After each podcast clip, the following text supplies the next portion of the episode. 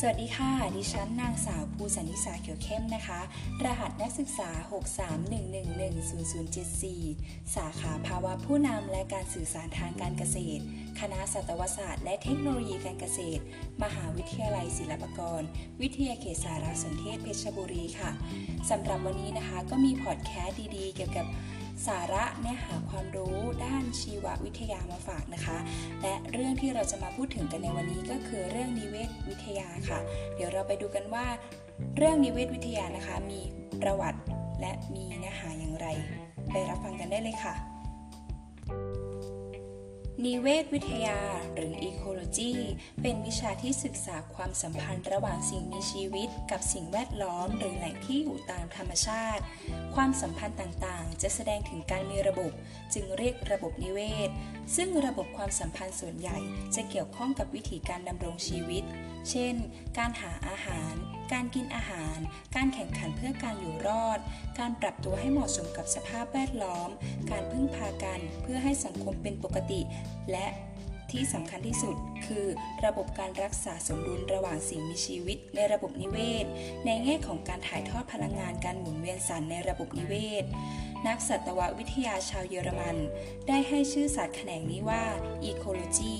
คำนี้มีรากศัพท์มาจากภาษากรีก คือ ecos แปลว่า home และ logos แปลว่า study ถ้าแปลตรงคำก็จะได้คำว่า the study of home การศึกษานิเวศวิทยา สามารถศึกษาได้ตั้งแต่ในระดับสิ่งมีชีวิต ถัดไปเป็นระดับประชากร ระดับกลุ่มสิ่งมีชีวิต ระดับระบบนิเวศ ระดับชีวนิเวศ และระดับโลกของสิ่งมีชีวิต หรือชีวภาพประชากรคือสมาชิกทั้งหมดของสิ่งมีชีวิต ชนิดพันธุ์เดียวกัน ที่อาศัยอยู่ในบริเวณเดียวกัน และในช่วงเวลาเดียวกัน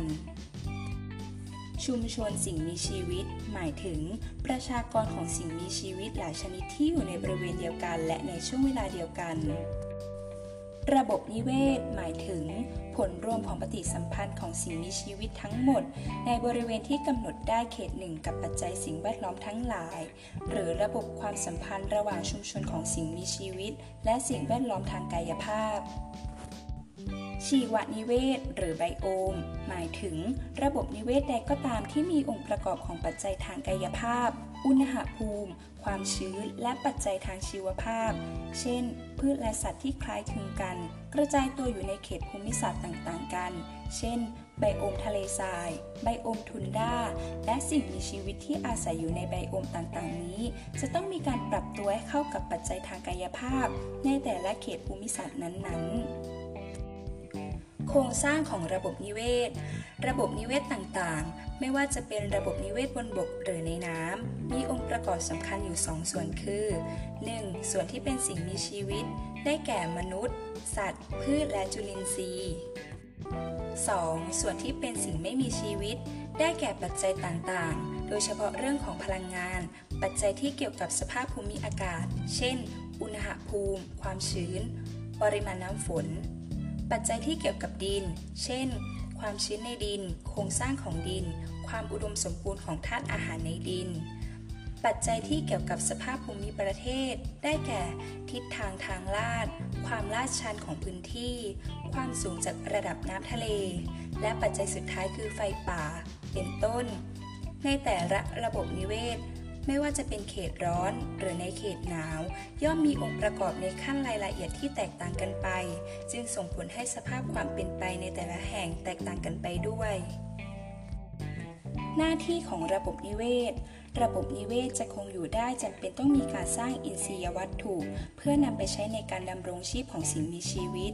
ซึ่งการใช้อินทรียวัตถุก่อให้เกิดลักษณะการเปลี่ยนแปลงที่เด่นชัดในรูปของการหลั่งไหลของพลังงาน เข้าและออกจากระบบ สารต่างๆ ภายในสิ่งแวดล้อม ผ่านเข้าไปในสิ่งมีชีวิต และหลุดกลับไปสู่สิ่งแวดล้อมเช่นเดิม ดังนั้นในแต่ละระบบนิเวศก็ต้องทำงานกันอย่างเป็นระบบ โดยที่องค์ประกอบในส่วนต่างๆ ต้องทำหน้าที่ในแต่ละส่วนตามความเหมาะสม ซึ่งหน้าที่หลักในระบบนิเวศแบ่งออกเป็น 3 ส่วน ได้แก่